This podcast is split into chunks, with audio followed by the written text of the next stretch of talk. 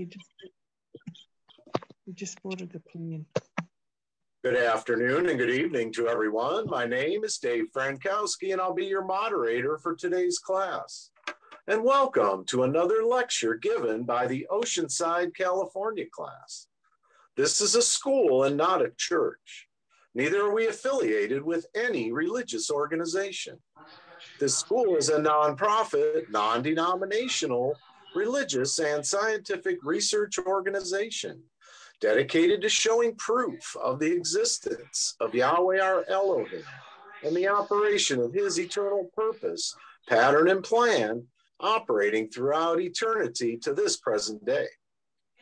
This school was established as a result of a divine vision and revelation given unto our founder, Dr. Henry Clifford Kinley, in the state of Ohio in the year of 1931.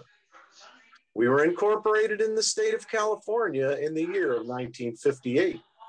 And we hold classes in the United States and in various other countries. The Oceanside class was established in 1994. At this time, I'd like to introduce to you the Dean of the Oceanside class, Dr. Dennis Volpe, and the President, Dr. Carl Emler. Now, in this school, we use the true, correct, and original name and title for the Father, the Word or Son, and the Holy Spirit, which are contained in the original Hebrew text. The correct name for our Heavenly Father is Yahweh.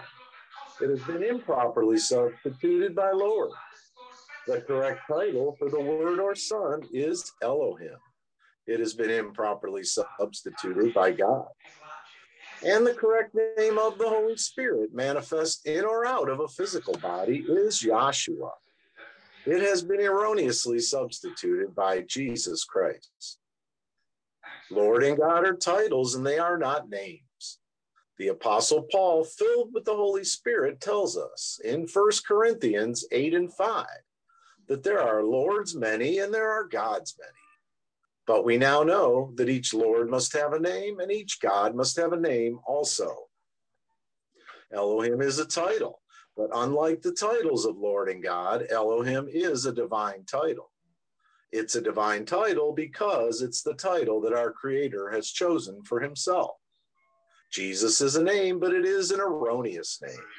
And a minor investigation on your part into a good dictionary or encyclopedia would prove that neither the Hebrew, the Greek, nor the Latin languages have any letters or characters in their alphabet that would produce the sound that's made by the letter J. Neither was there a letter J in our own English language until some 1400 years after the death of the Messiah, which would make such names as Jesus and Jehovah impossible renderings for the true name of our Father and his Son. Christ is a title just like Lord and God. Yahweh is pure spirit, and in this state, he is incomprehensible and inscrutable. He is the ultimate source, substance, the limits and the bounds of everything that exists. We have Yahweh in his pure spirit state, symbolized on this chart as a cloud. Yahweh is not a cloud. He merely chose a cloud because a cloud has no particular or descriptive shape and form. And we've drawn this cloud to extend all around the edges of this chart to show that everything on the chart is within the cloud. In like manner, everything in the universe abides within the pure spirit state of Yahweh. Yahweh, knowing that man could not perceive of him in his pure spirit state, took on shape and took on form right within himself as Yahweh Elohim. This is the Word or Son, a super incorporeal being, that is, having the shape and form of a man, but without flesh and blood. This form could only be seen in divine visions and understood in divine revelations.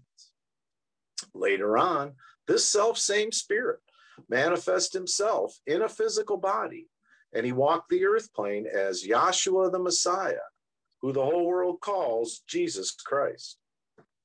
Now, there's only one name given unto salvation, and we must know that name.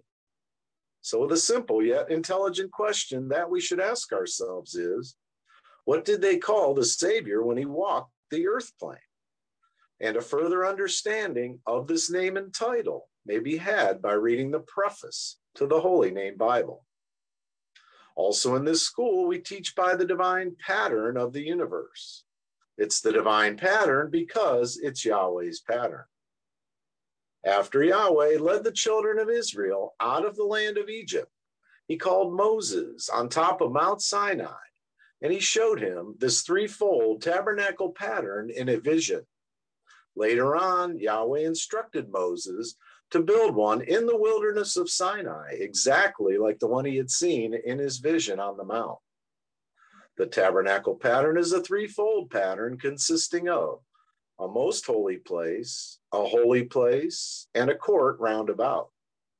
These three compartments make up the one tabernacle pattern.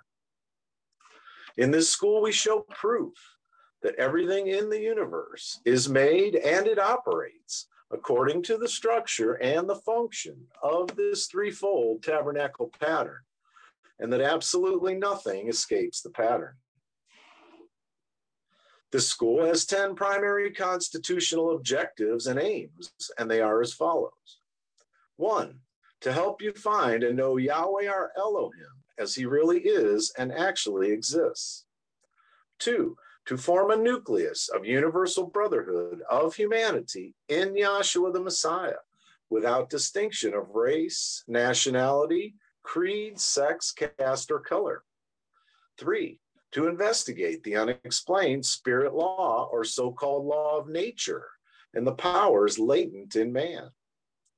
Four, to encourage and promote the study of the scriptures, comparative religions, psychology, philosophy, modern practical and occult science. Five, to extirpate current superstition, skepticism, and ignorance. Six, to learn, know, and understand the operation of Yahweh's eternal purpose through the dispensations and ages.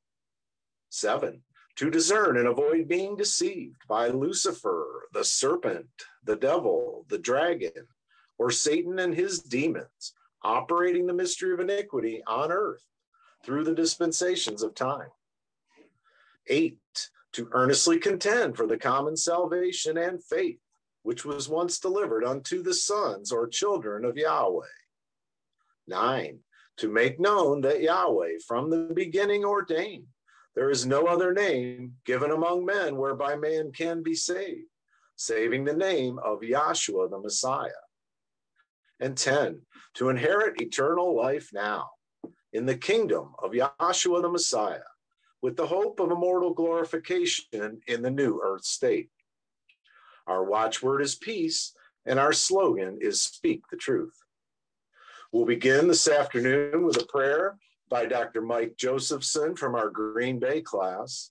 And we'll have a scripture read, which will be First Timothy, the fourth chapter, and that'll be read by Dr. Peg Trivison from our Syracuse class.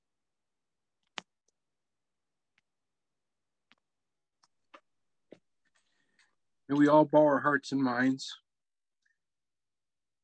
and ask Yahshua to let our cares and concerns at the door so that we can pay attention because your word, O Yahweh, is so very important to us.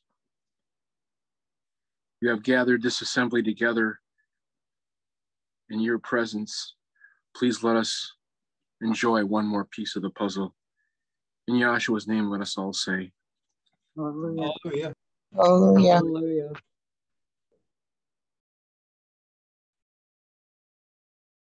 I don't believe Peggy's here. Well, if Dr. Jerry Geller could please read the scripture. Thank you.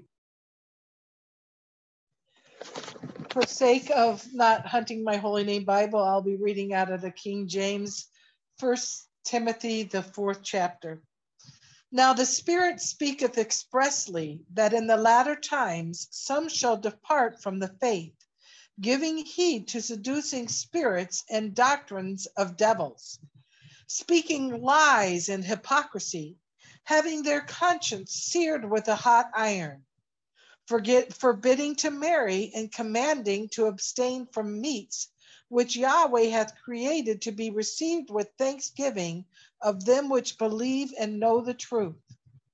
For every creature of Yahweh is good and nothing to be refused if it be received with thanksgiving. For it is sanctified by the word of Yahweh and prayer. If thou puttest the brethren in remembrance of these things, thou shalt be a good minister of Yahshua the Messiah, nourished up in the words of faith and of good doctrine, whereunto thou hast attained. But refuse profane and old wives' fables, and exercise thyself rather unto, unto righteousness. For bodily exercise profiteth little, but righteousness is profitable unto all things, having promise of life that now is, and of that which is to come. This is a faithful saying and worthy of all acceptation. For therefore we both labor and suffer reproach, because we trust in the living Elohim, who is the Savior of all men, especially of those that believe. These things command and teach. Let no man despise thy youth, but be thou an example of the believers in word, in conversation, in charity, in spirit, in faith, in purity, till I come, give attendance to reading, to exhortation, to doctrine. Neglect not the gift that is in thee, which was given thee by prophecy with the laying on of the hands of the presbytery. Meditate upon these things. Give thyself wholly to them, that, the, that thy profiting may appear to all. Take heed unto thyself and unto the doctrine. Continue in them, for in doing this thou shalt both save thyself and them that hear thee. First Timothy, the fourth chapter. Thank you, Dr. Geller and Dr. Josephson. Our scripture readers this afternoon will be Dr. Linda Volpe from our Oceanside class and Dr. Deb Cometti from our Syracuse class. We'll have a three speaker format this afternoon, each speaker Not getting necessarily. approximately. Uh, Dave, Dave, we're not going to do a three speaker format. We're just going to see how it goes. Okay, we'll just see how it goes. Thank you, Dr. Emlin. And our first speaker will be myself this afternoon. I'll be doing double duty. So, good evening and good afternoon to everybody. Very happy to be here. Um, coming out of the coming out of the Catholic faith, um, coming down here and learning and being drawn down here. I didn't come down here. I was obviously brought down here by our creator. And he had me obviously in his book from the beginning of uh, before things before the world was made. And that's just those two things right there are very shocking uh, when you come from a an organized religion that really doesn't teach you a whole lot about your creator or um, give you the means to learn about your creator. And, you know, like I said, I realized that he's doing all the work and he brought me down here, but, you know, and nothing against the Catholics. I, my family's Catholic. I have friends that are Catholic. It's just the doctrine that's being taught there for uh, an organization that is billions strong. It's, it's not teaching the truth. And unfortunately, are under a strong delusion uh, from the mystery of iniquity or the devil. So, the very beginning of this uh, chapter here, uh, down in this right here, reminds me of of something in the Catholic Church where um, forbidding or starting in verse three, forbidding to marry, uh, putting all kinds of restrictions on you, uh, abstaining from meats like during Lent uh, was always the big thing where you you shouldn't eat meat uh, during Lent. You had to sacrifice, and you could only eat fish or other things that were not meat. And if we could go ahead and pick up in verse three of the scripture reading, we'll see that that's not true. 1 Timothy 4 3. Forbidding to marry and commanding to abstain from foods which Yahweh hath created to be received with thanksgiving by them who believe and know the truth. For every creature of Yahweh is good, and nothing is to be refused if it is received with thanksgiving. For so it is right there, uh, hold on a second. I'm going to interrupt you there, Linda. Uh, so Yahweh, he, he created everything, and He created everything for us. And as we know, uh, in Romans 1 19 and 20, the spirit, the physical represents the spiritual. So, you know, He created everything, including the animals and plants and other things that are consumed by us. So, uh, we can have sustainability. And as you know, as all the way back in the uh, in the uh, tabernacle down there, back in the wilderness, something had to lose its life to um, for for someone else to live and to keep their life. Um, obviously, it was a lot different back then, where you're, you know, we're not sacrificing animals now, but you know, we are using what is put here on this earth for sustainability. And there isn't anything in the Bible that I know of that tells you that you're not allowed to eat meat or certain uh, things during a certain time of the year. And as a matter of fact, I think it was during our last um, our last Lent and Ash Wednesday season, we had classes where Lent and Ash Wednesday don't even appear in the Bible. So this is uh, a concept that was created by man and man's um, imagination and man's theories, concepts, and opinions. Um, because it's not in the book, and we're, you know, if it's not in the book, we're not supposed to be, you know, we're not supposed to be believing on it. So every creature, verse four, every creature that Yahweh of Yahweh is good and nothing to be refused if it is received with thanksgiving. So we should be thankful and grateful that we that Yahweh is providing uh, food for us in many ways. You know, many different foods He provides for us, and that we shouldn't be, um, you know, especially following a man, letting him tell you that you know something different than what your Creator is telling you um, because we shouldn't be going by what a man says. It's it's it's a spiritual covenant right now, and it's not like it was back then. So if we can divert just for a second, Greg, if you can go to the carnal ordinances chart.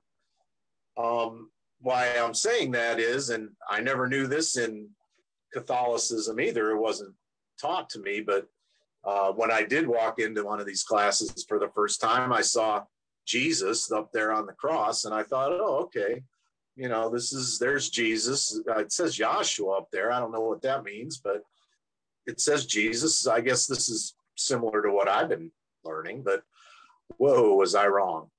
So on the uh, left hand side of the chart there, uh, it says Old Testament is fulfilled and underneath it has the scroll with carnal mind, which is natural, physical.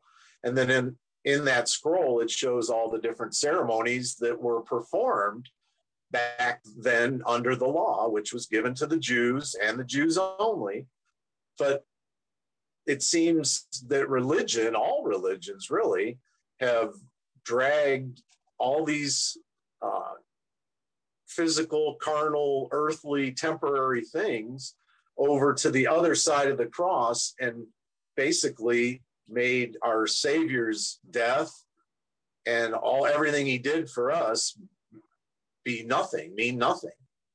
So the old the Old Testament, the Old Covenant, which was given to the Jews and the Jews only, was not given to the Gentiles, which is everybody else other than the Jews, is on the left hand side. And if you look just to the right of the scroll, you'll see two keys and a finger, a hand pointing to Yahshua on the cross. And those two keys represent the law and the prophets, which are the beginning part of your Bible. It's not the New Testament, which most religions uh, go by.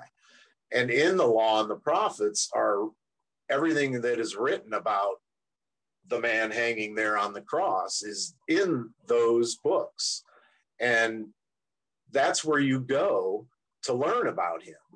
And obviously, he has to quicken you and to give you a revelation, but to prove everything and to uh, to go back there and learn about him, you have to go back to the law and the prophets because, as we've learned in this class, the New Testament, uh, Matthew, Mark, Luke, and John, and all those, which generally is read as gospels in my church, those books weren't even written back when Yahshua was walking the earth and all the prophets and all that were around. Those were written later on. So it's they're dragging, you have to go back to the law and the prophets, those keys to understand about your creator. And then when you do that, you will move to the other side of the cross there where it it says spiritual kingdom. So everything, as I said, and we probably should get it, uh, Romans 119 and 20, if you would, please. Romans 119 and 20 because that which may be known of Yahweh is manifest in them, for Yahweh has shown it unto them. For the invisible things of him from the creation of the world are clearly seen, being understood by the things that are made, even his eternal power and Godhead, so that they are without excuse. So, right there, our Creator is telling us that the invisible things can be clearly seen. And in other words, invisible meaning spiritual. You can't see spirit. Um, you can describe it, but you can't see it with your natural eyes. So that's why the creation was created so you can understand spirit and understand your creator by the things that were made. And so under that spiritual kingdom there, you have spiritual things. You have you have intercession, anointing, baptism, sacrifices, circumcisions, but they're not with hands. They are made in your cloud, in your mind, in your heart. That's the difference between the old covenant and the new covenant, which is not readily known out there in the world. The new covenant, which was given to everybody, the Jews, and then later on to the Gentiles, was poured out in the upper room. The Spirit came onto man, and and that's what brought in this spiritual kingdom the and and got rid of all these carnal ordinances, all these laws. There were 600 and some laws back then, uh, not just the Ten Commandments. There were 600 and some laws that you had to follow, and and if you didn't, the penalty was death. So now the spiritual, your your Creator is in you, and let's get. Um, I'm not real great with where the scriptures are. Let's get uh, something to back that up it's uh, he's going to put his um, it's probably back in isaiah or one of those he's going to put his laws in your inward parts Ezekiel 36. Oh, that that's great Thank okay. Yeah, I'll get that. Ezekiel 36 and uh, 24 I'm gonna yeah, I'm gonna start at 24. For I will take you from among the nations or the heathen and gather you out of all countries and will bring you into your own land. Then will I sprinkle clean water upon you, and ye shall be clean from all your filthiness and from all your idols, which will I cleanse you. So he had, so so he's saying he's going to gather us all from all parts of the world basically and he's going to clean he's going to clean us up and that's not with that's not with uh, baptism by water because as we know it's not going to clean you up they're putting you in a dirty river and i don't know how you're expecting to be cleaned up so he's going to he's going to clean you up but he's going to clean you up not with water physical water but with living water or the word or the gospel that's how he's going to clean you up. And go ahead and continue on 26. A new heart also will I give you, and a new spirit will I put within you. And I will take away the stony heart out of your flesh, and I will give you a heart of flesh.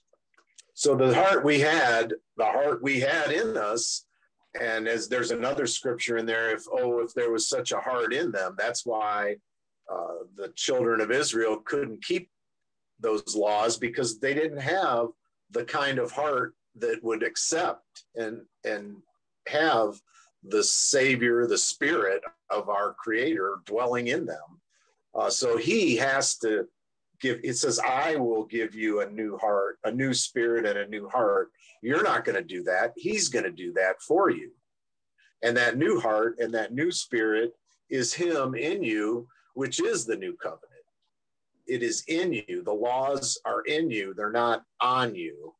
Because there's another scripture where it says that the laws were, they couldn't keep them because they were against them. They weren't, you know, they, they weren't capable of, of keeping the laws. So the new covenant, the law is in you. Go ahead and read 27.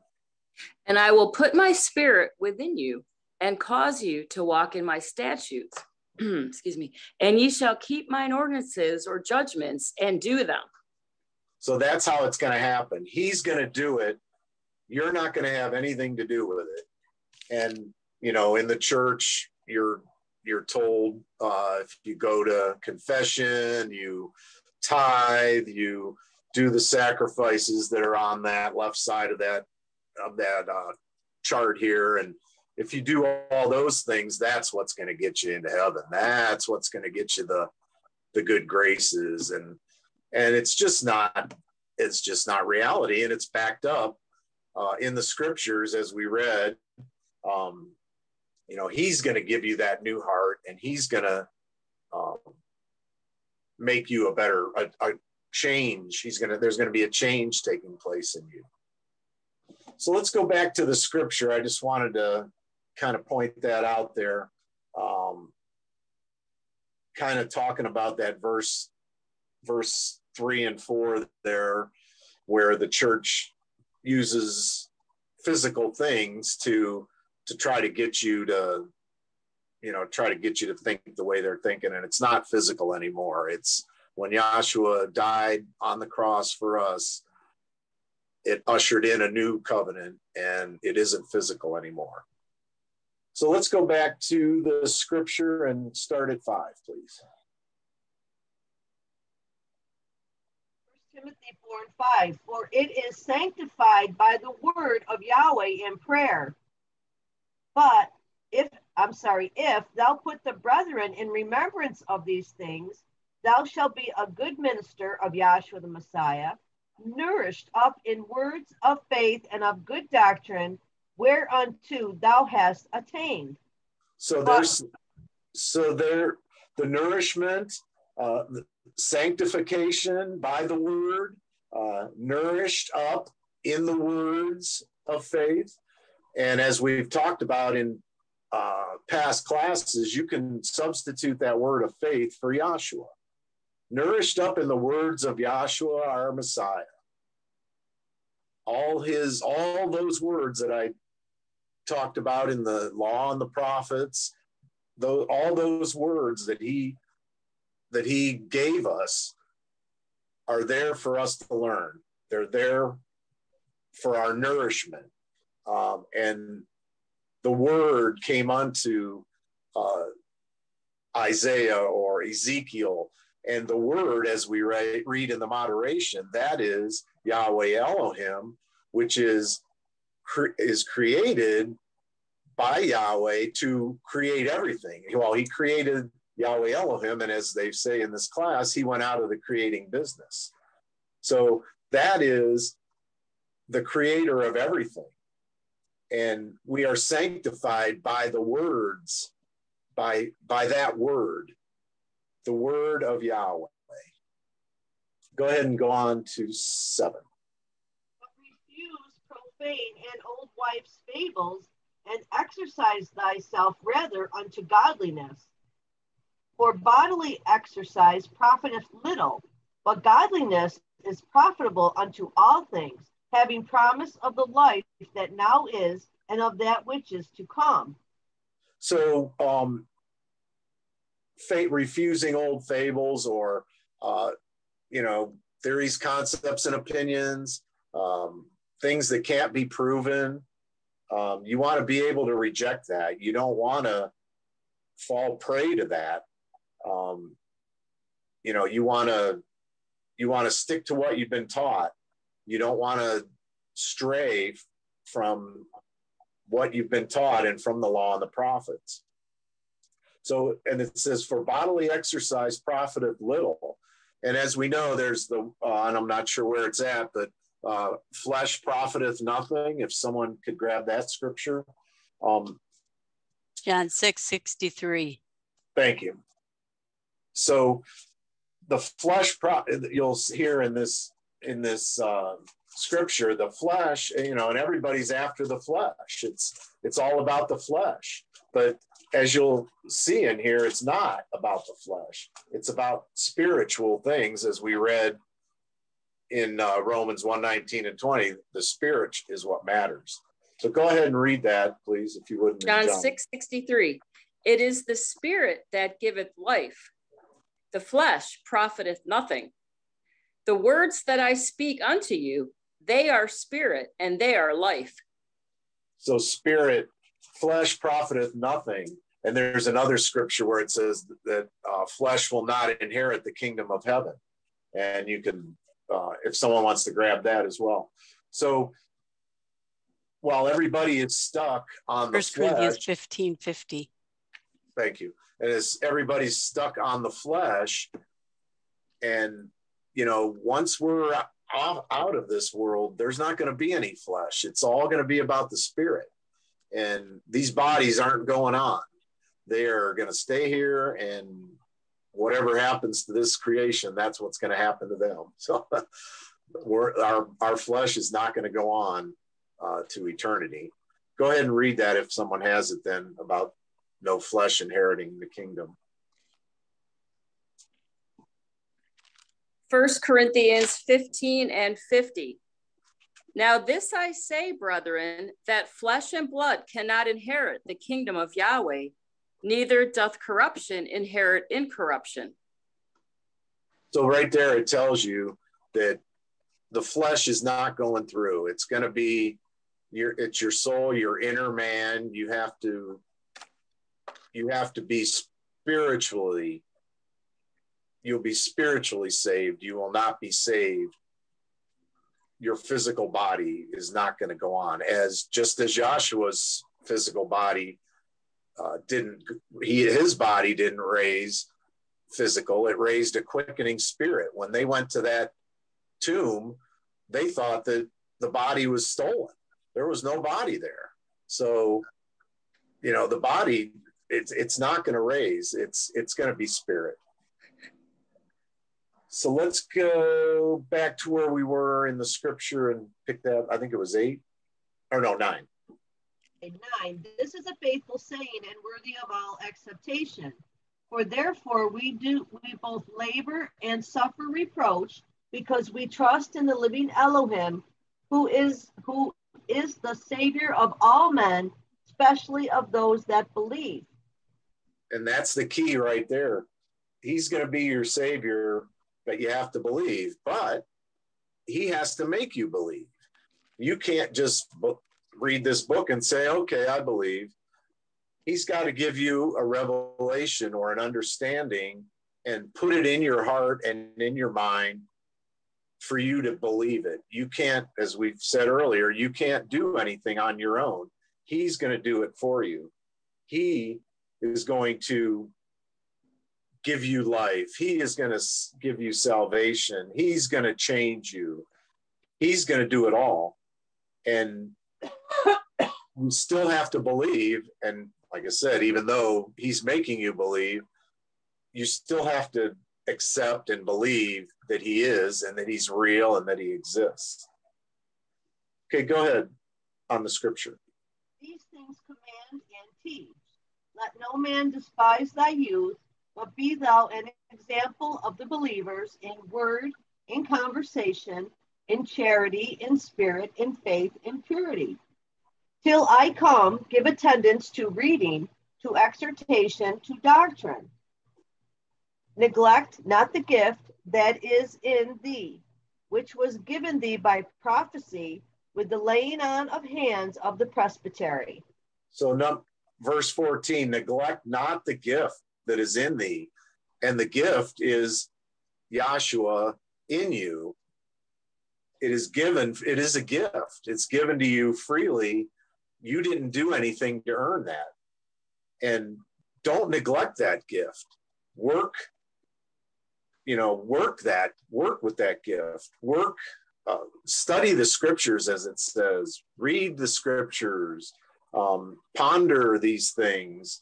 Um, because not every you know the world doesn't a lot of the world doesn't get this. We're a very small minority of people that that has been chosen and given this understanding. And um, you know don't don't neglect it. Make sure you are are diligent. Make sure you uh, attend classes if you're able. Uh, read the transcripts. Um, you know there's a lot of information out there um, you know that you can eh, you know attain to to get more understanding and and then hopefully you'll things more things will be revealed to you and you know you can keep moving on in the teaching. Uh, go ahead and finish up on in the chapter. Meditate upon these things. Give thyself wholly to them that thy profiting may appear to all. Take heed unto thyself and unto the doctrine. Continue in them, for in doing this thou shalt both save thyself and them that hear thee. And that's a uh, another good point. Why we're on here on this Zoom uh, format is, you know, we're we're taking heed and we're trying to uh, get this doctrine out there that our our founder, Dr. Henry Clifford Kinley, um, put together after his um, vision and revelation from the Creator.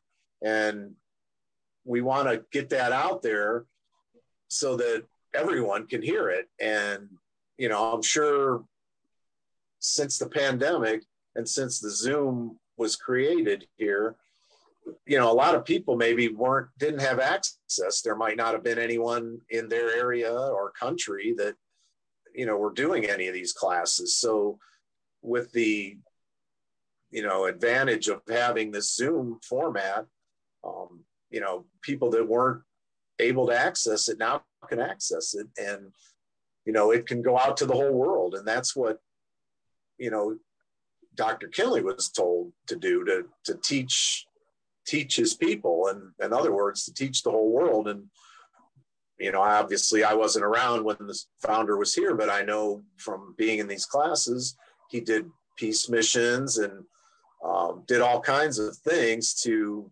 to get this doctrine out. And you know not a lot of the world accepted it. So you know i feel very grace, grateful and humbled to be someone that you know, was brought down here and just given a small amount of of this knowledge and revelation of him and him being real and the the spirit is what we're after not the the flesh and the physical. And you know we don't need to go to to the church to worship our creator. He doesn't dwell in in in uh, buildings and temples made with hands, and we don't worship Him with our hands or, uh, you know, raising your arms and yelling and stuff, you know. And you're supposed to, since he's in you, you're supposed to um, have that conversation with your creator within. It's not this big, you know, explosion of people and explosion of emotions that's going to get you anywhere. You know, your your relationship with your creator is supposed to be one on one and within you. So I'm really grateful, as I said, that I'm that I've been given any understanding of of this um, because it obviously wasn't taught taught to me back in the Catholic Church. Um, you know, I learned a lot about different. I learned how to memorize things in the Catholic Church. I really didn't learn about my Creator, and as and as also is said in this class, you know, they don't even tell you the name of the Creator. They call him God and Lord God, and and they use Jesus, which is not his name. So it's just a real great experience um, with all the things that are available to learn about our creator. I I highly uh, suggest that anyone this is for anyone who is willing to to put the things of the flesh aside and to just you know open up and hopefully he'll reveal something to you and you know you could you can understand more about your creator and be in a better situation because this world's not gonna not gonna save you. You're gonna need you're gonna need something way more than what's on this earth. So uh, i hope somebody got something out of that and i hope that uh, i said something that i can that the next speaker can work off of. And with that i'll hand it back to our president to call the next speaker. That'll be Diane Emler. Hello, one and all. hello diane Hi.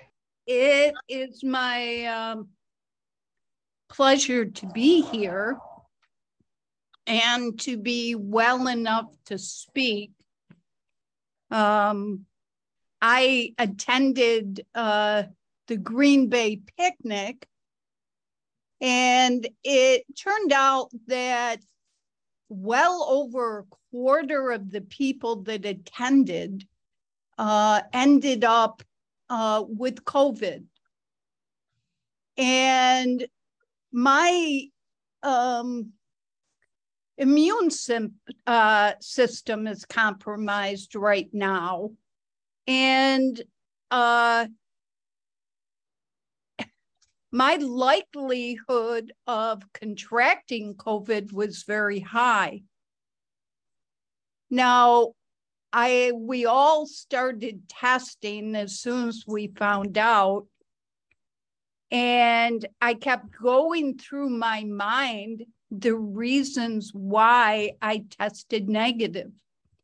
And you have to understand that uh, one of the first people that contracted this, I had two conversations with him sitting next to him on a couch face to face. Another person, I drove three hours with him in a car talking. And others that came down with this, I hugged and kissed and did what you do when you greet people. And there just was not any physical, legitimate reason why I did not contract uh, contract COVID. So once again, we have to understand grace and the mercy uh, that has been bestowed upon us. Not only the most importantly spiritually, but physically as well. Uh, he knows how much we can handle, and he makes those determinations. And I just am in awe of his mercy and his grace. And it has been uplifting for me. And I am beginning to learn what it means when, who was it? Is it in, uh, I counted all joy? Uh, James, James, James one, James, the first chapter, first verse. first verse.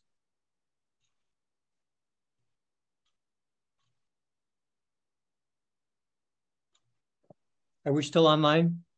I'm sorry, I'm looking. Yes, back. we are. Yeah, James- that's James- fine. It's just the reason we ask is because our Wi-Fi is constantly unstable. So if I don't get some kind of feedback, I don't know if we're on.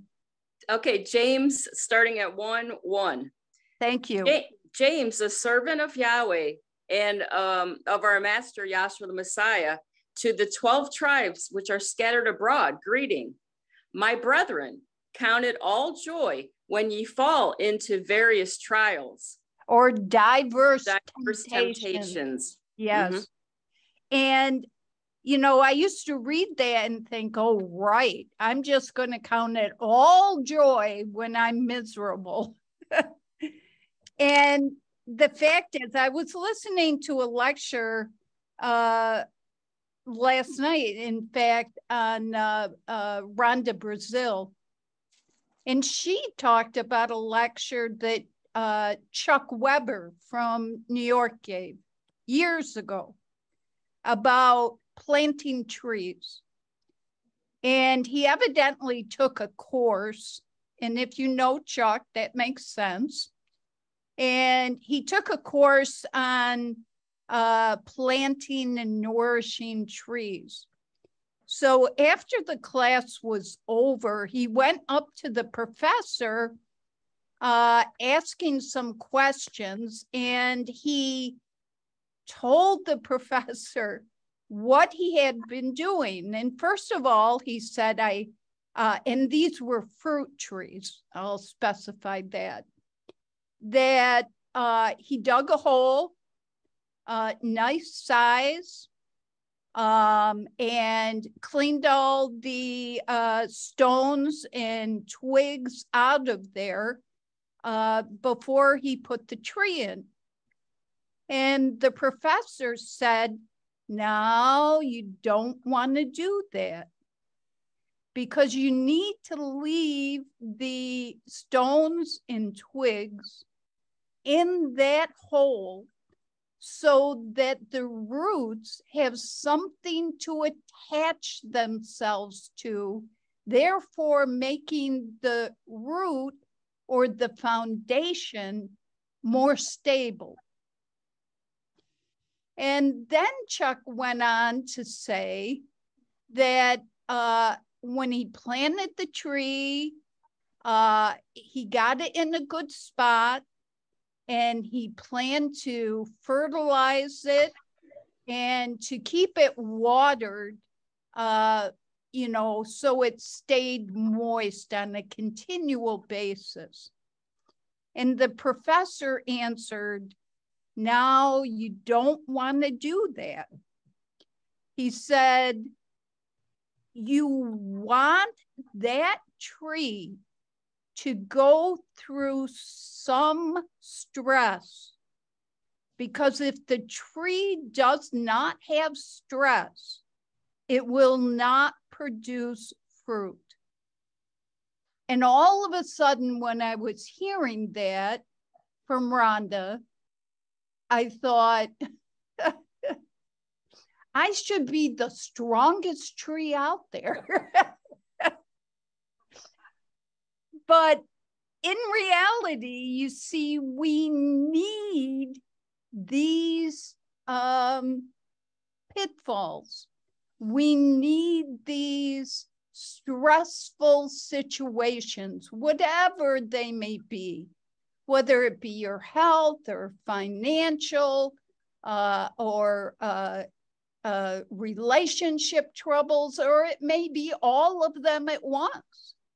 Um, but when you stop and you consider that is what you need to be able to be strong enough to be able to produce that fruit, which is what Yahshua or Yahweh told Adam in that garden be fruitful and multiply. And he was given that commandment because that was what was uttered to Yahweh Elohim be fruitful and multiply. And down here at the end of it all, he requires of us to be fruitful and multiply. And we cannot even begin to be fruitful and multiply unless we have that strife or stress in our lives. And it doesn't have to be something physical that's gone wrong. I mean, I think the hardest things to deal with is what goes on in your own mind, how you doubt yourself. And dare I say, you even doubt Yahweh when you say, gee, can this really be true? I'm an educated, self aware person, and nobody believes in all of this God stuff. And yet we go back to our foundation. Those things, whatever it was, for me, it was the tabernacle. And it's like I have never, since I've become aware of it, never been able to deny it. I have never been able to persuade myself that it is nothing but the work of Yahweh, that it is divine. And so that was my lesson from Green Bay. Yes, people ended up with a lot of stress, but I'll tell you, there were a lot of good lectures uh, while we were there, and they've all been recorded. And when Dennis gets back in town, uh, he'll start working on those and getting them posted to the Oceanside web uh, website or YouTube site. So stay tuned to have those uh, available to you because I'm telling you, it will be worth your while. There's no doubt. Uh, so I was listening. It's my habit when I lay in bed because it's uh, hard for me to sleep. My body keeps waking me up. And I will try to get some solace from listening to classes. And I would put on uh, the Dr. Kinley uh, SoundCloud uh, audio, the very first one, number one. And they were reading the scripture, and then I was paying attention and I thought, wait a minute, what is that scripture? Where is it? Well, it turns out it was First Timothy, the fourth chapter. So I stopped the tape and pulled up First Timothy 4 and started to read. And I may not be up here long, but I have to tell you that by the time I got to the end, I was in tears. And it was good tears, not sad tears but I am lately been reminded not only of his ever presence, but of his grace and mercy. And there's been a time where I have gone against my conscience in a way that he had every right to cut me from that tree. I would have cut myself from that tree so quick. But I was in a situation where I did not just violate my conscience once, but over and over.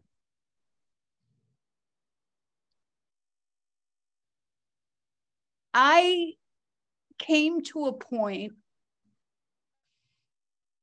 when the situation ended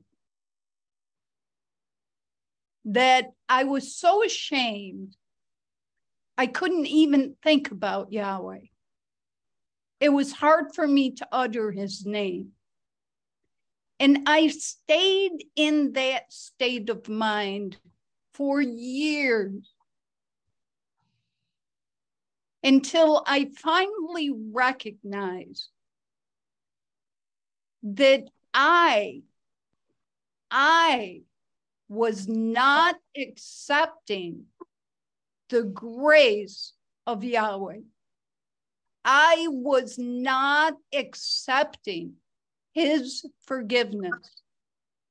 I was not accepting his mercy and you do not want to find yourself in that situation.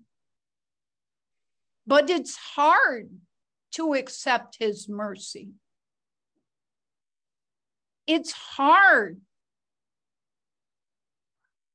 to see that he has forgiven you because you haven't forgiven yourself. But it comes down if he forgives you, then who the hell are you? You have to trust him. And in that trust is your life. So when I read this First Timothy 4, it seemed to sum up my time in this class. So I want to share with you what it was that I saw. And wait a minute, I gotta get there. Takes me a minute. You know, Carl's got it up for me, but I want my own. and it's hard because I'm trying to do this with gloves. Wait a minute. All right. Who's ever reading uh, can you start right at the first church, uh, verse, 4 1? Now the Spirit speaketh expressly that now he now I'm going to interrupt you a lot, Deb, because uh, some of the breakdown of these words is incredible, but uh, the Spirit speaks expressly or directly. Go ahead that in the latter times some shall depart from the faith. Go ahead. Giving heed to seducing spirits and doctrine of devils, speaking lies in hypocrisy, having their conscience sheared with a hot iron. All right. Uh, that was me. I was seared, and he healed me, and he gave me my life um, where is it? Is it uh, in Matthew 24? Uh, someone go over there where um, it's towards the end of the chapter. Uh, many shall depart from the faith. And you might want to pick the train of thought up on that. Okay.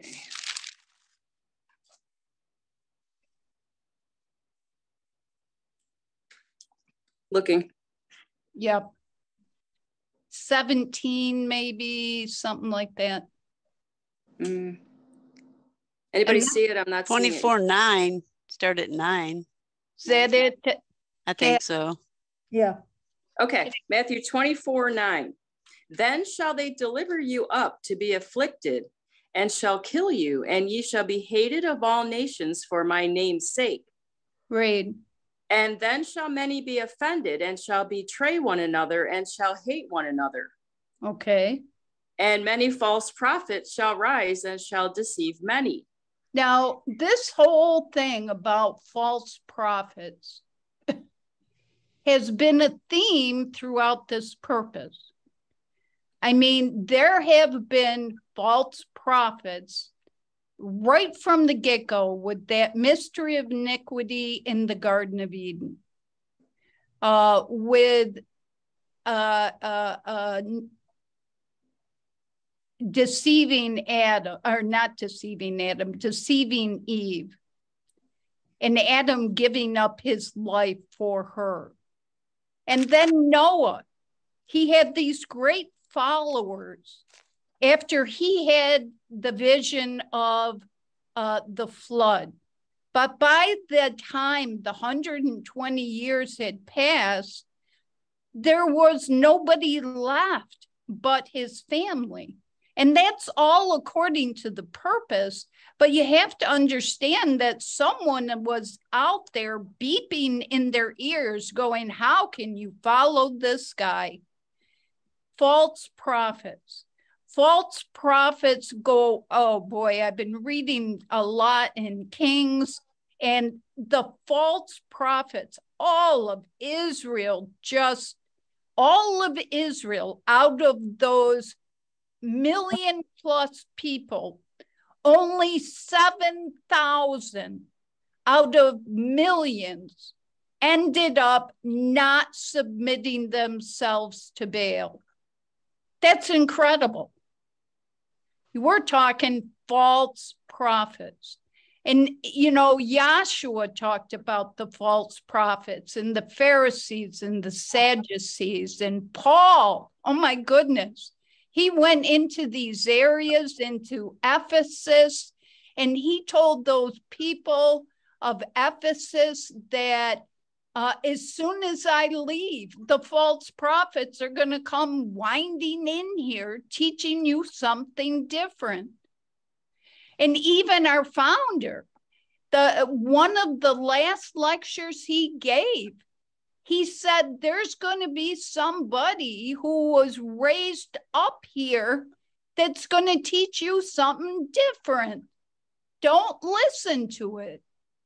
And yet they do. And it is, we are blessed to have been spared that.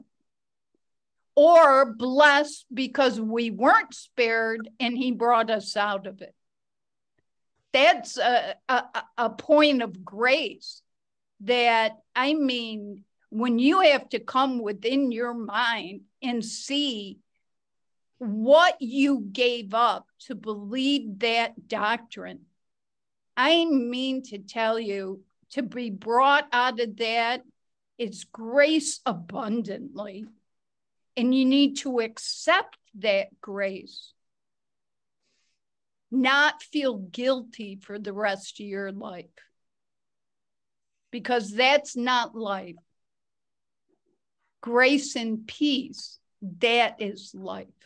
So these false prophets have been a part of this purpose right to the beginning, and it's still going on today. We are not done with this. We this, you know, it's he who endures unto the end, not he that runs fastest, not he that has the most scriptures, not he that gets on the floor all the time, but it is he who endures. You endure yourself. You endure people in class. I mean, let's face it, I can be an idiot, and people I know endure that. We endure ourselves, we endure others, but we always, always have to have Yahshua at the center. He is our anchor. He's the one that keeps us in place. Go ahead and read that over. Um, uh, 11, and many false prophets shall rise and shall deceive many. Read. And because iniquity shall abound. now, of- in, sorry, Linda. But because iniquity shall abound, and in the Holy Name Bible, that reads because apostasy shall abound. And apostasy means departing from the faith. So there have been so many who have departed from the faith. So because apostasy shall abound, read. The love of many shall wax cold. Your love is just going to go cold. Read. But he that shall endure unto the end, the same shall be saved. And that's what I was meandering on for 10 minutes about. So let's go uh, back over to First Timothy 4 and pick it right up at 1. Now the Spirit speaketh expressly that in the latter times some shall depart from the faith, giving heed to seducing spirits, the doctrines of devils, speaking lies and hypocrisy, having their conscience seared with a hot iron, forbidding to marry, and commanding to abstain from meats which Yahweh hath created to be received with thanksgiving of them which believe and know the truth. One more. For every creature of Yahweh is good and nothing to be refused, if it be received with thanksgiving. Now, that's exactly what Peter saw before he went down to Cornelius's house. Yahweh gave him that vision and showed him that sheet with the animals. And Yahweh said that Yahshua said that all of these were good. And and Peter was like, I have lived all these years and never has an unclean thing touched my lips. And Yahshua said, That which I have, well, that which I deem to be clean, how dare you say they aren't? If they are received with thanksgiving. Now, my point is not to go through that, but it's important to understand that we're talking about uh, uh, eating and what Yahshua was trying to get through to Peter was that you have deemed the Gentiles to be unclean, but they are not unclean. And Peter had to accept that and understand that before he went down to Cornelius's house. And it was actually when Cornelius received the Holy Spirit just by speaking and laying on of hands do you understand that Cornelius received the Holy Spirit? Then Peter got it. See, he forgot later and then remembered again, which is something we all do. So that's not my point. So go on and read. Back to the scripture? Yes. Verse 5 For it is sanctified by the word of Yahweh and prayer. If thou put the brethren in remembrance of these things, thou shalt be a good minister of Yahshua the Messiah, nourished up in the words of faith and of good doctrine, whereunto thou hast attained. Now, it is important for us, for all of us, to bring these things back to each other's remembrance you know, I I hate to say it, but you know, there's some enjoyment I receive from hearing the IDMR gossip. and it's not a good thing. And so when I catch myself or others talking to me, I have to say, no, no, you know, because this is going to influence me. And when I retell it, it'll influence someone else. And it's just not acceptable. Whether I like to hear the juicy gossip or not, it just isn't right. And we have to remind ourselves of these things to ourselves and to each other. We have to remember that people are doing the best they can with what they got. And that's important to remember because that is the key to loving the brethren. You know, there's a lot of faults I have, and you could pick me apart in a minute. See? But that's not the point. I want in my heart to be obedient to the Father. And sometimes I think I do okay, and other times I fall flat on my face. And I just have to say, Yahshua, please do this for me because I cannot. We are all in that situation. For me to laugh and giggle about the crap you're doing isn't helpful. Although I still have to fight the juicy gossip. Okay, go ahead. But refuse profane and old wives' fables, and exercise thyself rather unto godliness. Yes, you know, if you get used to doing the right thing, it's not so hard. Read. But bodily exercise profiteth little, but godliness is profitable unto all things, having promise of the life that now is and of that which is to come. Read. This is a faithful saying and worthy of all acceptation. For therefore we both labor and suffer reproach. We labor and suffer this reproach. And we need that suffering. We need that stress to, to be stable and to multiply and to be fruitful. There's a point to it. This is all over the book. He talks about the chastisement of the sons. It's not like your father or your mother where they just, you know, were irritated with you because they had a headache and you're running in and out of the house all day. Then the explosion, just in or out you know, just choose and I'm going to lock the door. so the point is, it's not after their own pleasure. It's not after the pleasure of punishment or making Yahweh's life easier. It is for us. And we should appreciate that when we are reprimanded when we need to be straightened out, when He shows us our errors. It's not a bad thing, it's a good thing. Go ahead and read.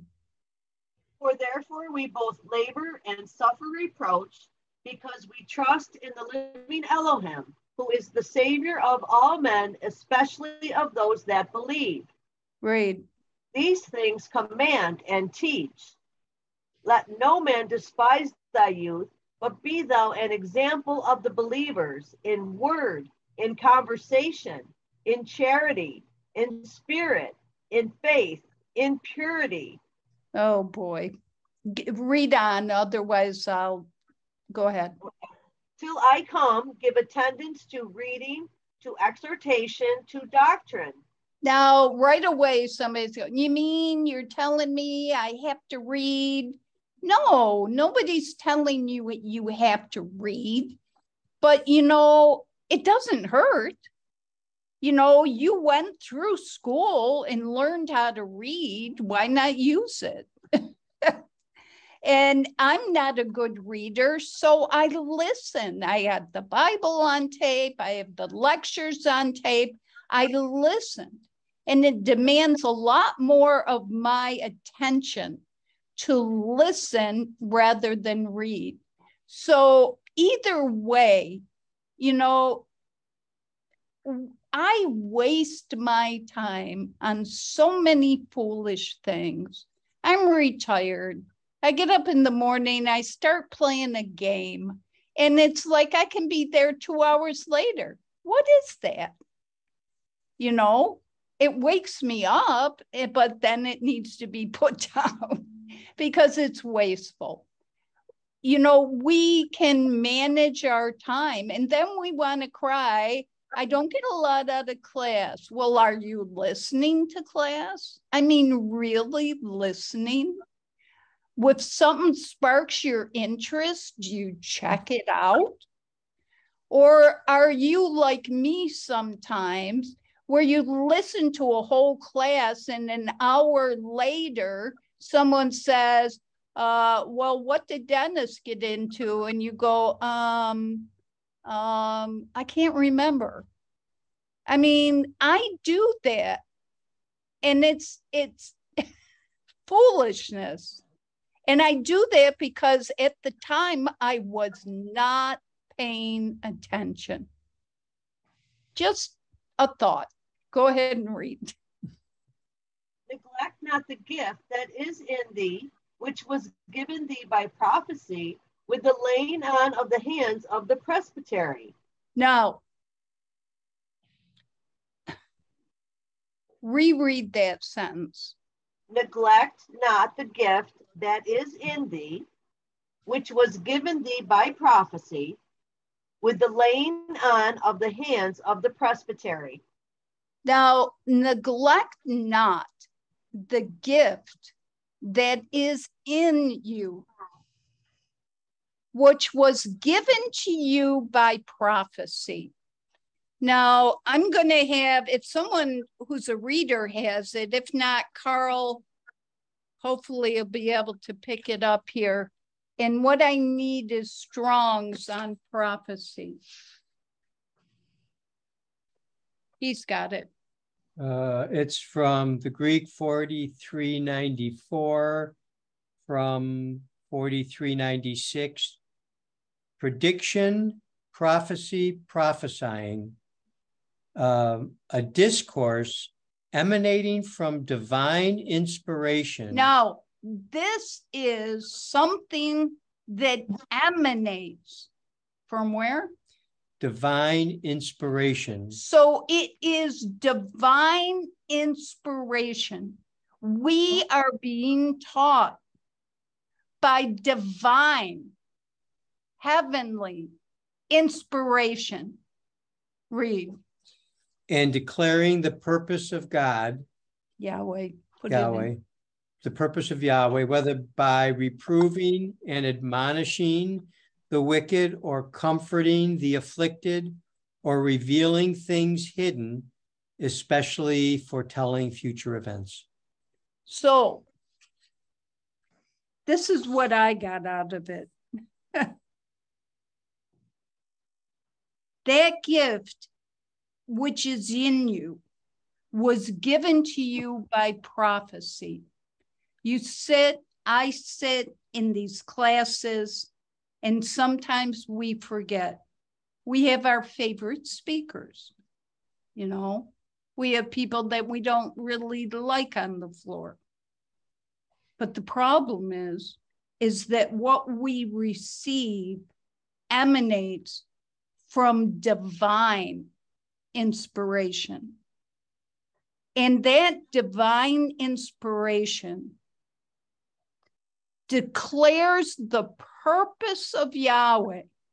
So when someone is speaking, that's emanating from divine inspiration and declaring the purpose of Yahweh. How magnificent is that? And it can come in the in the form of reproving, admonishing, or comforting all of those things. And it reveals things that are hidden. This is our faith. This is our gospel. This is divinely inspired, showing the purpose of Yahweh, whether you're being admonished or comforted and it allows you to see that which you, has been hidden from the whole world. That blows me away. Mhm. And that you need to meditate on. So go ahead and read. Pick it up again at 14. Neglect not the gift that is in thee, which was given thee by prophecy, with the laying on of the hands of the presbytery. And the presbytery is just the elders or the teachers, and we are all kings. So don't say it's not your responsibility, it's everybody's. Read. Meditate upon these things, give thyself wholly to them, that thy profiting may appear to all. Now, this, the word profiting in Strong's here means your progress or advancement. It's your increase. Um, it's your advancement. Uh, so let me put that in context. Meditate upon the things you've been given. Give yourself or dedicate yourself wholly to them, and that's a gift. So that your growth, so that your fruitfulness, so that your progress, your advancement may be seen by all. Why get on the floor? Because we all need to see the growth. We all need to see the improvement in class and for those around you out of class.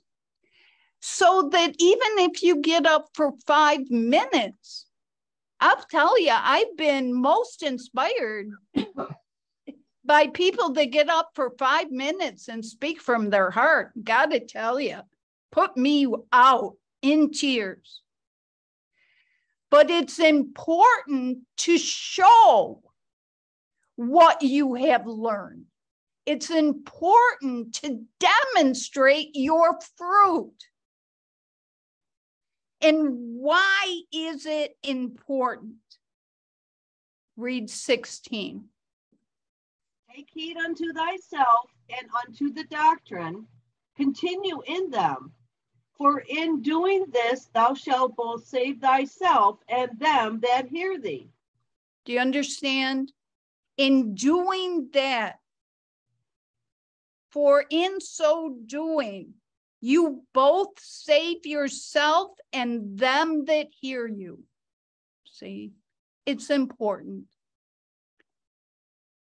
This is a truly amazing gospel beyond comprehension. And that when you sit and meditate on this, you can barely believe it, but you do because it's been proven over and over and over. The law and the prophets show you over and over and over. What happens to you in your life goes forever, over and over and over and over.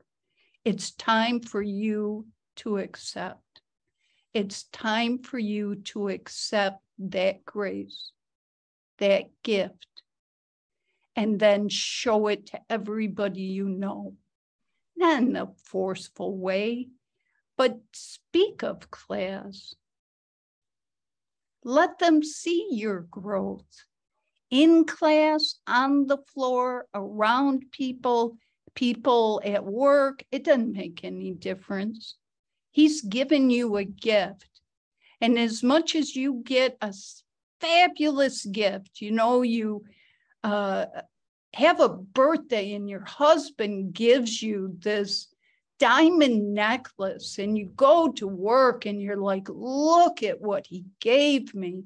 And it's just so glorious. Look at what he has given us. Does your husband want you to put it in your jewelry box and never wear it?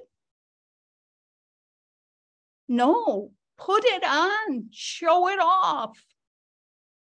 Your husband is going to grin when people ooh and ah, and you're so delighted. And that's what Yahshua wants from us. He wants us to take this gift and say, Look at what I got. So, with those few words, I hope they've been encouraging. Thank you.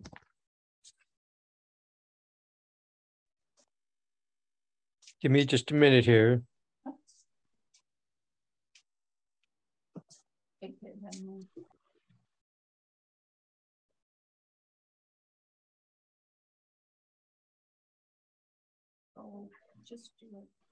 I'm going to ask Lionel if you have something you'd like to add. Lionel?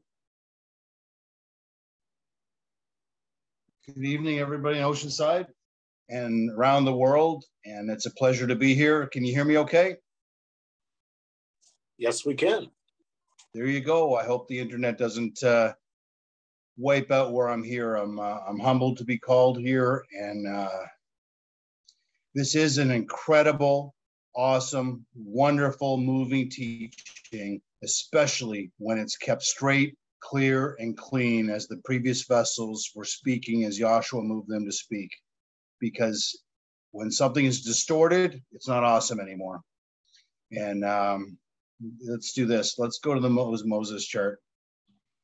And um, we'll uh, share a couple things on, on, my mind as we uh, have our own little uh, IDMR gossipy class stuff going on up here in Canada and stuff like that. But you look down there at the center bottom of the chart, and and it, well really you look along the bottom line of that chart and you see a pretty crisp clear line of darkness don't you?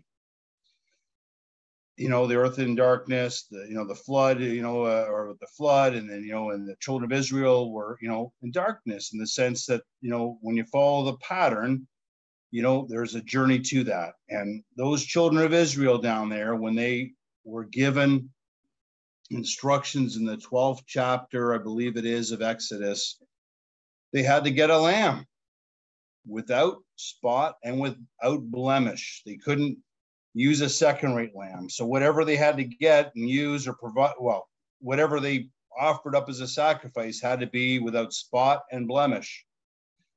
And it's just like this this chart tells our picture too. And with this gospel, we have to keep it clear, clean, and without spot and blemish. And we can make mistakes for sure and that's where we need to take the reproof correction and be humbled again and be filled with his grace and mercy and as diane was talking about accept that grace we fight all kinds of things eh, on a daily basis between our ears and, and this thought and that thought and but you know it's his grace and mercy that he's kept any and all of us but those children of israel when Moses received that commandment, he passed it on to the elders and some other people down the line, all of those people, all of the children of Israel that had that lamb without spot and blemish, and they said they you know killed it you know killed it the right way, and they didn't break a bone, and they had the blood in the basin on the lintel and the two side posts, right? And the death angel came on over. Those folks listened to each other, what they were given and, and shared about how to follow those commandments, because there's no Moses telling you to, to tune into channel five at 7 p.m. to go catch the update from Yahweh or a YouTube or a Zoom or a newsletter or check your email, everyone. It's going to be at this email at this time. It's going they had to pass it on by word of mouth and you had to keep that story straight. And it's the same down at this end of the age. But some of those people back there, what happened? They, they, they came up to the Red Sea and they were uh, exceedingly, you know, Moses, why did you bring us out here to die? You know, and, and muttering and complaining and having all kinds of issues and, and all kinds of stories to tell. And yet, you know, they were, they were told, stand still and see the salvation of Yahweh. And the salvation of Yahweh is Yahshua, which is Yahweh is salvation. And that is such a precious name and manifestation of Yahweh's power. you don't want to have a form of Yahweh and deny the power of Yahshua, deny the power of Yahweh, which is that resurrection. They were dead at that Red Sea. And lo and behold, they, they were stood still and stretched forth the rod, and they, they passed on through that sea. And then they went in the wilderness, and Yahweh provided for them, and, and they were fed, and their clothes were, you know, didn't wear out, and all those things. And they saw that great cloud with no similitude, and they received those commandments. And they had that marriage contract that took place there. All these things that you say, Yahweh, we will do. There's a commitment made with blood that they were going to do all those things. And and lo and you know, and and next thing you know, what happened to that first generation? It's not 25 people. It's a multi. I don't know how many people, how many souls came out of Egypt, and someone else probably knows that better from a standpoint of knowledge. I don't have that number, but it's a lot of people, and they were di- they died in that wilderness as carcasses. Why? Because they were disobedient. When the, those spies went over, the 12 spies went in land Canaan, Joshua and, and Caleb there, they came back with a good report. But the other 10, they also saw the land flowing with milk and honey and, and the big grapes and all those things they had to do. And but they saw the big people. And they said they brought back a lying report. We can't take them. And they came back and told the children of Israel who had witnessed Yahweh deliver them from Egypt with all those plagues and, and, and brought them through that Red Sea when they're dead and provide their resurrection, and who had fed them, had clothed them, had given laws and statutes above any other nation, which you can also read in the, it refers to that as well in Deuteronomy, the fourth chapter, for you to check out at your own leisure. That they believed that false report and and and they they wanted to pick their own captains and go back down into bondage and back down into Egypt, you know. And, and we don't want to be in that same spot where we were in darkness. We didn't know anything about Yahweh's purpose and plan. Boy, some of us, well, you know, as a kid growing up and, and, and uh, as my parents came into class in 72, I was five year, uh, five years old. So, you know, maybe I knew Jesus, you know, Lord or God from ch- church in kindergarten or something like that. But, you know, but we didn't know the name of Yahweh. And then we were encouraged to look it up. And when we, you know, don't just believe, uh, don't believe the speaker, don't believe what the founder said, go check it out. And he traveled around the world, not vacationing, but on two peace missions and was insistent, insistent on having a third peace mission, which he did not go on and the, the testimony and account of those peace missions people can still read. They're on various different sites or some people may have a copy of it. I have a copy of two of the three anyway where places they went who they saw and what were they preaching? They weren't preaching kinley. They weren't preaching any of the other vessels there. They were preaching yahshua the messiah as, as our savior and yahweh. When this chart moses chart was rolled down there in, in, in rome what they see oh we see that you use the name of yahweh they can't deny it. But you know, those peace missions went out to the heads of state, right? Because the heads of state, when they hear the news and the warning, their obligation as a leader is to pass it on to the people. And that was a time, and, and those peace missions were still fruitful and very purposeful. And when you get down to the end of this age, well, here we are. You know, I'm in, I'm in, in theoretically in a different country and listening to these gospels and was looking at a map of Australia today and looking to see where Maud is, and he's in Gold Coast, and I think of Sybil Lewis in the Bahamas, and I think of, you know, uh, Denise uh, and uh, uh Jason Kinley over there in England. I think of Rita Tano in Ghana, and and and the folks in Zambia and Clifford in Malaysia. Those folks, some of those folks came well. Like Clifford and Maud, etc. Those folks and, and and Rita, they came across these classes by looking the internet, and it's so important that these classes are broadcast that this class and these lectures are just like a type and shadow of a peace mission preaching the gospel of the Yahshua Messiah to all the ends of the earth, where Yahweh puts it in their heart and mind to reveal it for people to, hey, what's this lecture popping up? What's this about? Or what's this theme of this class from Oceanside or Syracuse or Ithaca or whatever? It doesn't matter which class it's not about the class, it's about the gospel of Yahshua the Messiah being preached. And that's such a powerful witness. We can't take that for granted that that wishes of the founder to preach the gospel is still taking place so long as we keep the gospel straight. So many people have played the game of follow the leader, following a man, worshiping what some other man has to say, as Diane was talking about false prophets. You know, there are lots of false prophets in the world. As, and, and as Dave was talking about Lent not being in the Bible and Ash Wednesday and all these things that weren't in the Bible that people are doing and, and so on and, and following different kinds of doctrines and stuff. If you can go to the apostasy chart on the, uh, but we don't want to be like those children of Israel. We came into darkness and learned something about Yahweh. We came into the wilderness. We provided for. He provided salvation. Things didn't get easier when we learned about Yahweh's purpose and plan. They got harder in certain ways. We were tested, just like that example about that tree. It's so beautiful that you got to have those rocks when you plant that tree, and you've got to, you know, that those roots need to be tested. And our foundation in this gospel also needs to be tested. Everyone's test is different. Uh, uh, go to the uh, yeah, you go to the apostasy plate on the uh, elementary chart, please. There you go. If you're able to zoom in on that, there you go. And there's the apostasy plate, right? The love of the brethren has gone cold. And there you have carnal ordinance is restored. Those things were fulfilled by Yahshua. He died the death of an outcast dog, and yet they crucified the world or the churches crucify the Messiah afresh when they're taking that host, that host and saying, This is the body of Yahshua the Messiah, and all those things, you know. But you it's that, and then you see the Pope in Rome who's coming over to Canada this summer or in days now to go apologize to the First Nations people where their church and other churches brutalized and victimized them and so forth. But that's a different story.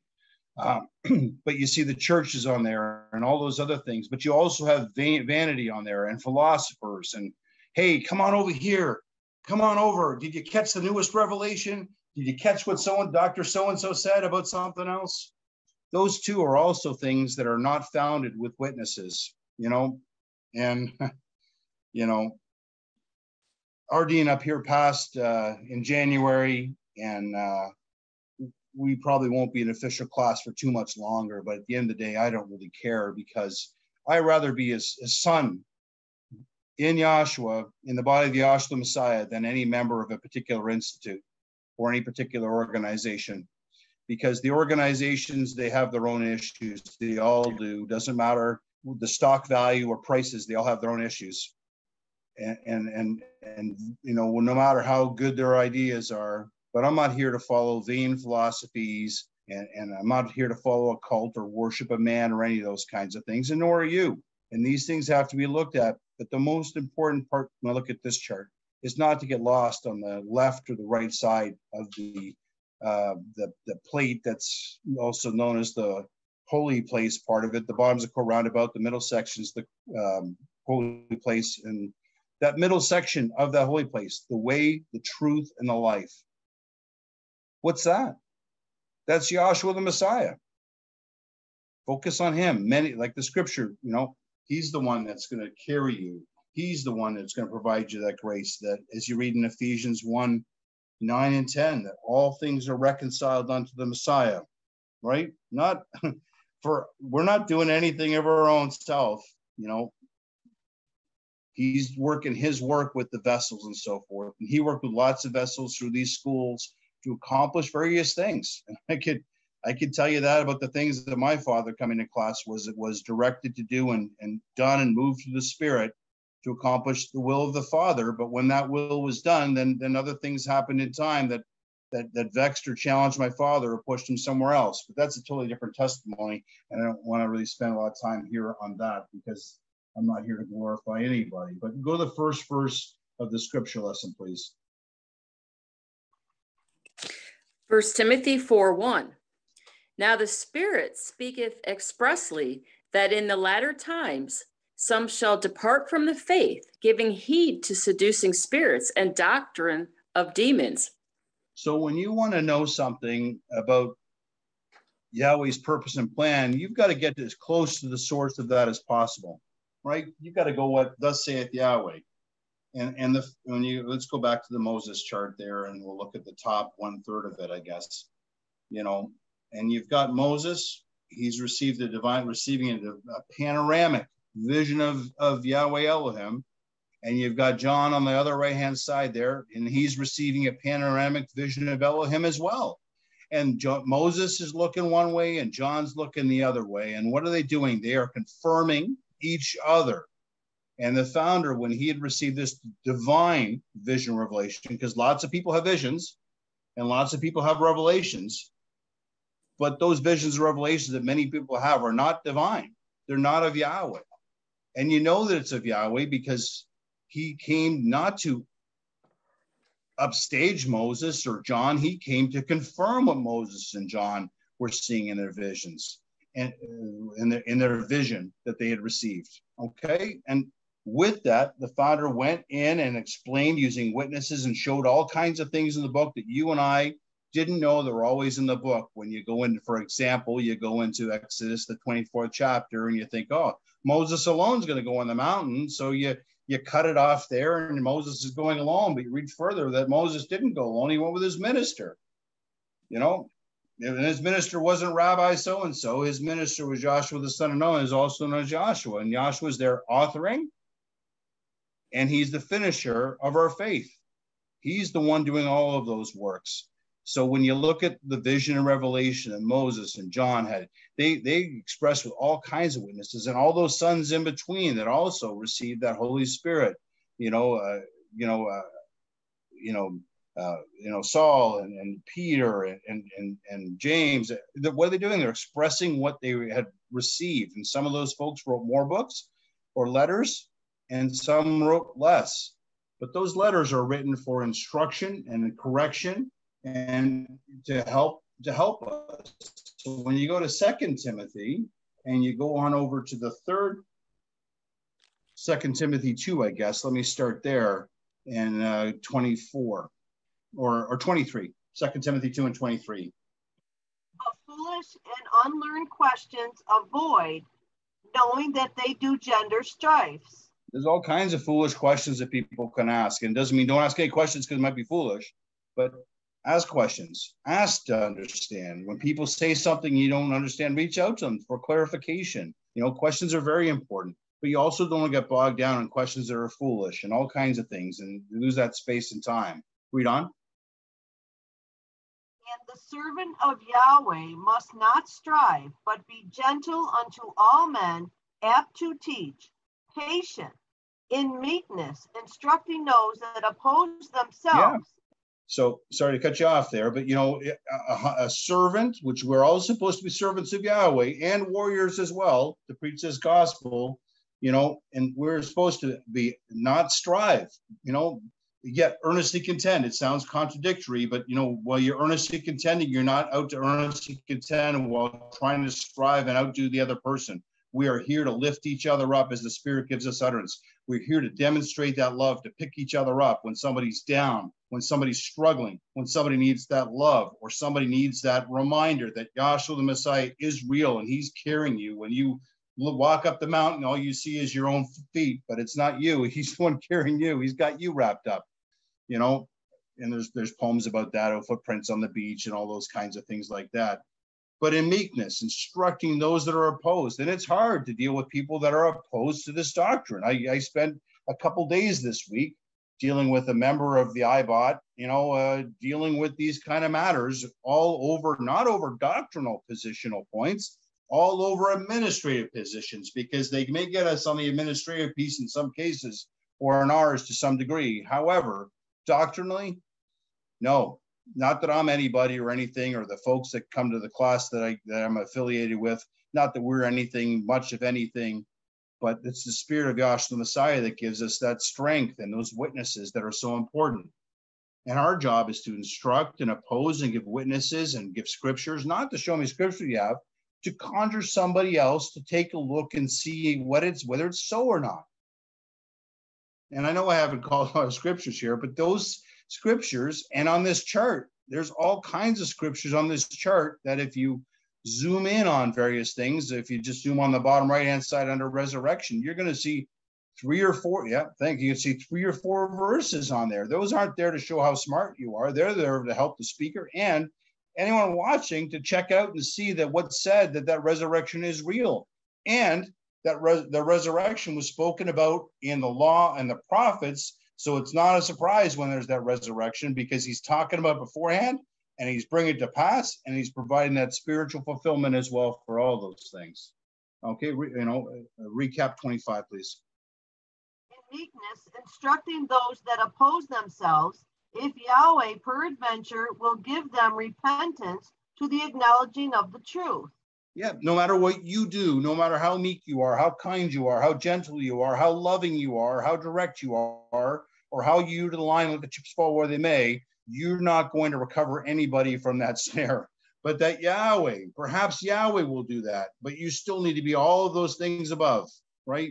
And it's hard and it's difficult, and while trying to keep each other straight. And as the previous vessel was talking about, that practice and get on the floor and listen to someone for five minutes or 25 minutes or 30 seconds or one line they get up and they're just grateful to Yahweh and, and, and the wonderful things that they've received in their life through Yahshua the Messiah. That's just enough to sit back and bring tears to your eyes. You know, as, as Diane said, it's just that, you know. But read on, 26. And that they may recover themselves out of the snare of the devil, who are taken captive by him at his will. Yeah, at his will, he set it up to be so, but they may recover themselves. Now it's not them doing anything, it's Yahweh providing that that way of escape that some people may recover. We don't know. There are many people that that follow, let's just use this term, a progressive doctrine and so forth, but there's only one evangel, right? There's not two. There's as much as people talk about camp here and a camp there, there's really just one body of Yahshua the Messiah. You're, you know, and and I, when I first heard the scripture lesson, I thought it was Second Timothy four, and I was mistaken, which is fine. I take that correction. So I was reading there. It's like, well, it's not reading differently, but or it's reading differently. But go over to chapter uh, Second Timothy four and verse two. Well, yeah. Second Timothy 4 2. Preach the word, be diligent in season, out of season, Repro- reprove, rebuke, exhort with all long suffering and doctrine. You want to be instant in season when you're having fruit at the market. And I come from a colder climate, so you know there's only there's a couple weeks where the peaches are really good. You know, where they're fresh in the trees up in our Niagara region. There's other other times they're trucking it in from somewhere else. But sometimes when the fruit isn't good, you know, it's it's not it doesn't sit well per se. But you want to be instant in season, you know, and you want to want to be yeah, he doesn't want lukewarm. It's either hot or cold, you know. Go over in uh, 2 Timothy 3 and 1. 2 Timothy 3 and 1. This know also that in the last days perilous times shall come. For men Yep. shall be lovers of their own selves, covetous, boasters, proud, blasphemers, disobedient to parents, unthankful, unholy.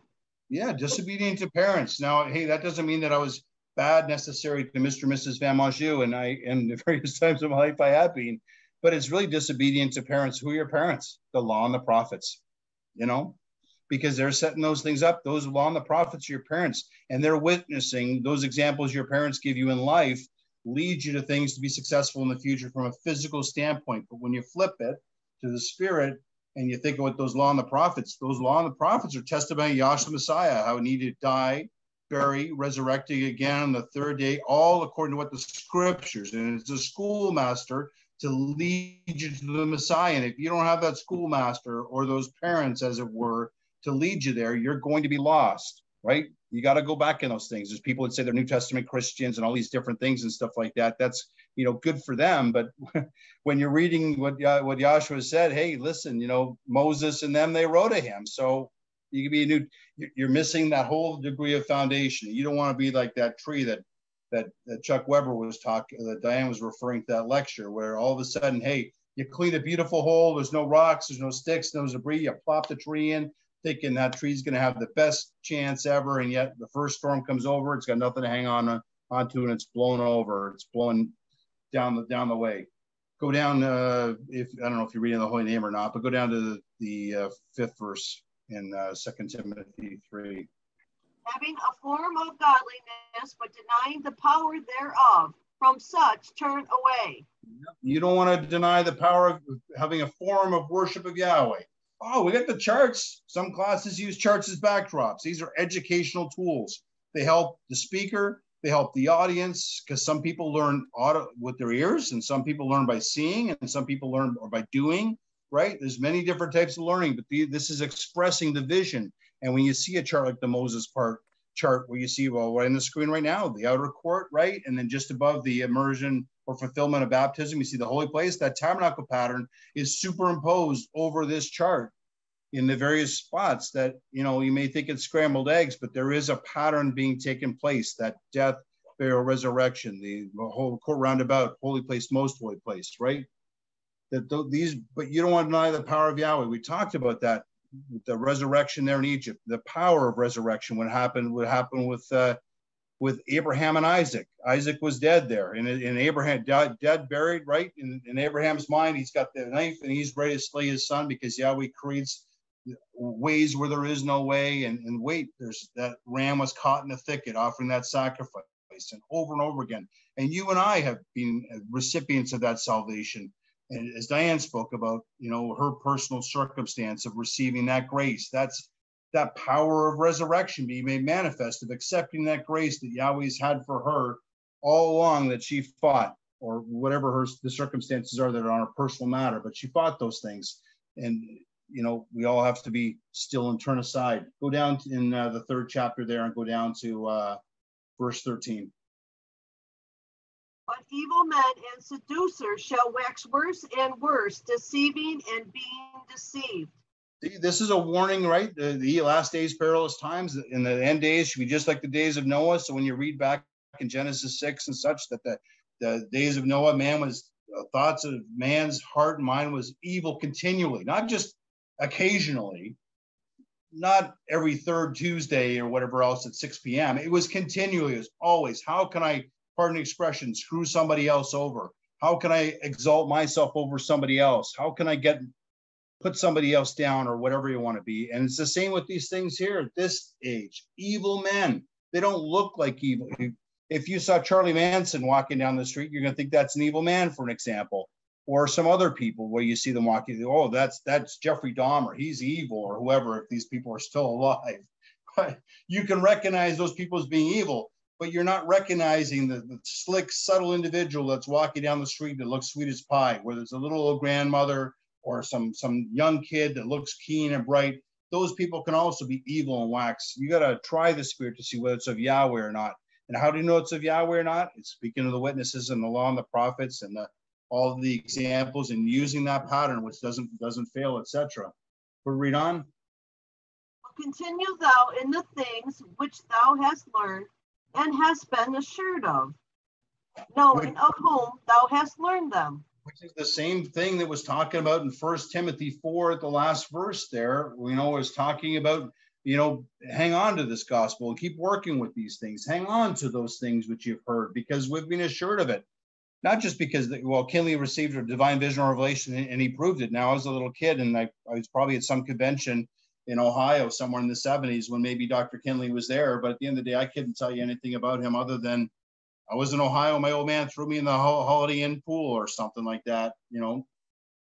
But the founder said he had received a divine vision revelation. He went forward to prove it with the witnesses out of the book. And then if that wasn't enough for you then he went into science and nature and so forth, you know, and showed you those things and spoke about Yahweh's purpose and plan manif- manifesting through the creation, as you see on the green chart or you see on the 40 foot chart, all those examples, the wording at the top and bottom. So it's okay. Uh, be assured of knowing from knowing from where you've learned them. And that assurance of knowing where you learned them gives you that confidence. You have car insurance. If something happens to your car, you have that physical insurance that, well, you get a check if your car gets wiped out by uh, hailstones or something like that, or tornado or whatever. But that car is not the same anymore. That car, you're gonna get a new car maybe, or you get a check to go buy a new car if it's a used one or whatever it is. But that assurance, it's that confidence that assured that those witnesses, as you read about in the Hebrews, the 11th chapter, by faith, by faith, by faith, Moses, Abraham, all those vessels were working, or by Yahshua, if, as Frank was talking, uh, Dave was talking about, you can substitute Yahshua for faith. By by Yahshua, Moses didn't love the living in Egypt uh, with the, the riches in the palace. By faith, you know, all of these examples took place. That's the assurance we have in Yahshua the Messiah. He's working a work in his time. 15. And that from a child thou hast known the holy scriptures, which are able to make thee wise unto salvation through faith which is in the Messiah, Yahshua. Yep, and that well, that part's important because some people say, "Oh, I got the Bible. I read the Bible." Doesn't mean you understand it, right? That Bible needs to be revealed to you. And I, when Yahshua the Messiah rose after the, the death, burial, resurrection, and well, after the resurrection, he's walking the road to Emmaus and so on, and he's talking and he you know, walking with them for the seven miles, which is not something you do in 15 minutes. It's a long discussion where he's talking about himself, or the law and the prophets. And there he is, and he opens their understanding to the scriptures. Well, after he'd risen from the dead, resurrected a quickening spirit, he opened their understanding of the scriptures, which you can read about in Luke, the 24th chapter 46 or 47 in there. But he wasn't pouring out the Holy Spirit yet. But by opening up their understanding of the scriptures, they could then check and see whether those things he was talking about were so or not. Because he's providing that revelation. He provides a revelation for you and I and, and all those vessels out there to see that the things in the book are real and it's working all to according to his purpose and plan. You know, you can be wise from the Holy Scriptures from a child, but it's not going to bring you wise unto salvation unless it's through the faith which is in Yahshua the Messiah. The Holy Spirit is going to make those scriptures come to life for you. Lionel, five minutes. Thank you very much, Carl. I appreciate. Read on 16. All scripture is given by inspiration of Yahweh and is profitable for doctrine, for reproof, for correction, for instruction in righteousness. Yep, all scripture that is given, sorry to cut you off, all scriptures that are given by the inspiration of Yahweh, right? You read and Peter says the same thing. Holy men of old spake not as as they're moved, not of themselves, but they spake as they're moved by the Holy Spirit, right? And and, and so these boys are also filled with the Holy Spirit, and they're saying the same thing. Have a safe trip to the airport, Bruce and Jerry. Love you. Okay, they're saying the same thing. All the scriptures that's given by inspiration of Yahweh is profitable for doctrine, reproof, for correction. Well, some people don't want to take correction when you give them a scripture. Or if Frank goes to uh, Dave, keep calling Dave Frank. I'm so sorry. Uh, what's that last name? Dave Frankowski's messing me up a little bit. But Dave goes to the church and says, "Hey, Mr. Mr. Rab, Rabbi, not Rabbi, Mr. Mr. Roman Catholic minister, show me where Lent, Lent is in the Bible." And he's not going to pull it out of the Bible. He's going to pull out their own book or the, the Baltimore Catechism or something like that, right? Because they don't have it in the book and they're not going to take that correction. They're going to stick with their own policies and procedures. You know, it's a correction, the proof and instruction righteousness, which is so important. And we all have to be humbled by that too, because we're all going to make mistakes. And if someone's off with something, you know what? How do you prove it to someone? You give them the witnesses out of the book, right? You know, and it's all about making a man thoroughly furnished you know, under under Yahweh. Go over to Matthew the 24th chapter, you know, and Diane was over there, and I know I have just a couple minutes left here, and it's always a, a treat to come to class, and it's always more it's always more enjoyable to listen to other speakers. To be quite honest, you know, I, I jump on the Zoom to support and to be of love, and if called, and I'm called, and, and that's it. And it's you know, I don't. I'm just just here to do my part, and just like you and I are, just like anyone else here. But let's go over to the verse uh, Matthew 24 and uh, and three. And as he sat upon the Mount of Olives, the disciples came unto him privately, saying, Tell us, when shall these things be? And what shall be the sign of thy coming and the end of the age? They wanted to know when the end of the age was. People want to know when the end of this age was. Why? Those wicked and evil men want to know what the end of this age is so they can plunder and get more money and have more kind of crazy lifestyle living stuff going on. But these this disciple or apostles at this point in time, or disciples at this point in time, they want to know when the end of the age was. Tell us something privately. Well, you know what?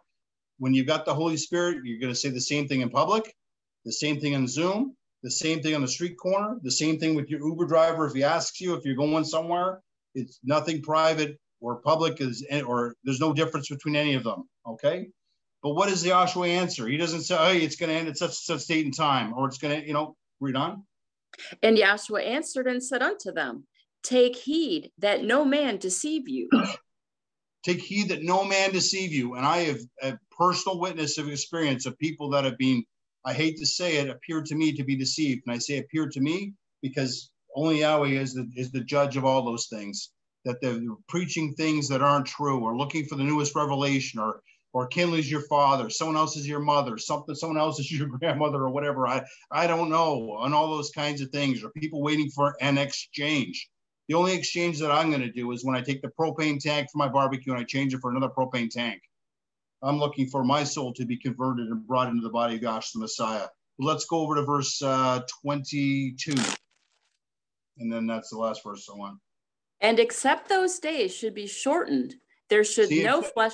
Sorry for a second, Linda. Except those days be shortened. He talked about tribulation and the end times. stand in the holy place, right? Preach the gospel. You can look to the Matthew 24th chapter. Except those days be shortened. He's going to shorten those days, which are these days.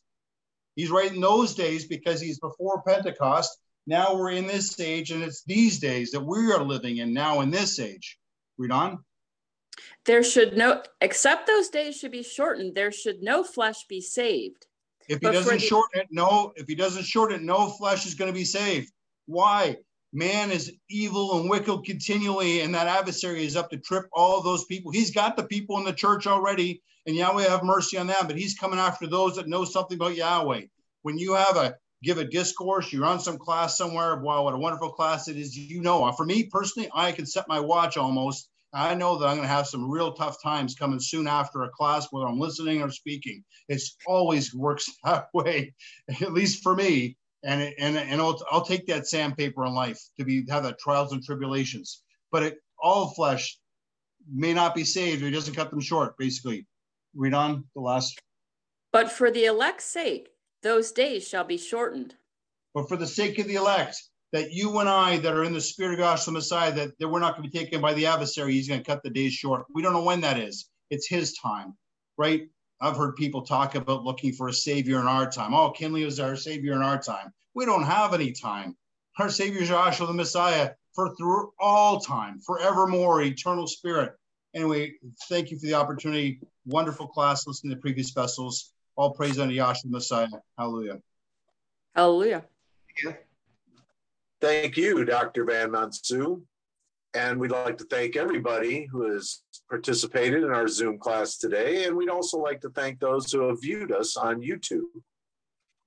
We'd like to, ask, at this time, I'd like to ask the class to stay muted until the recording has ended. We'll now be dismissed by the doxology, which is taken from the last two verses of the book of Jude.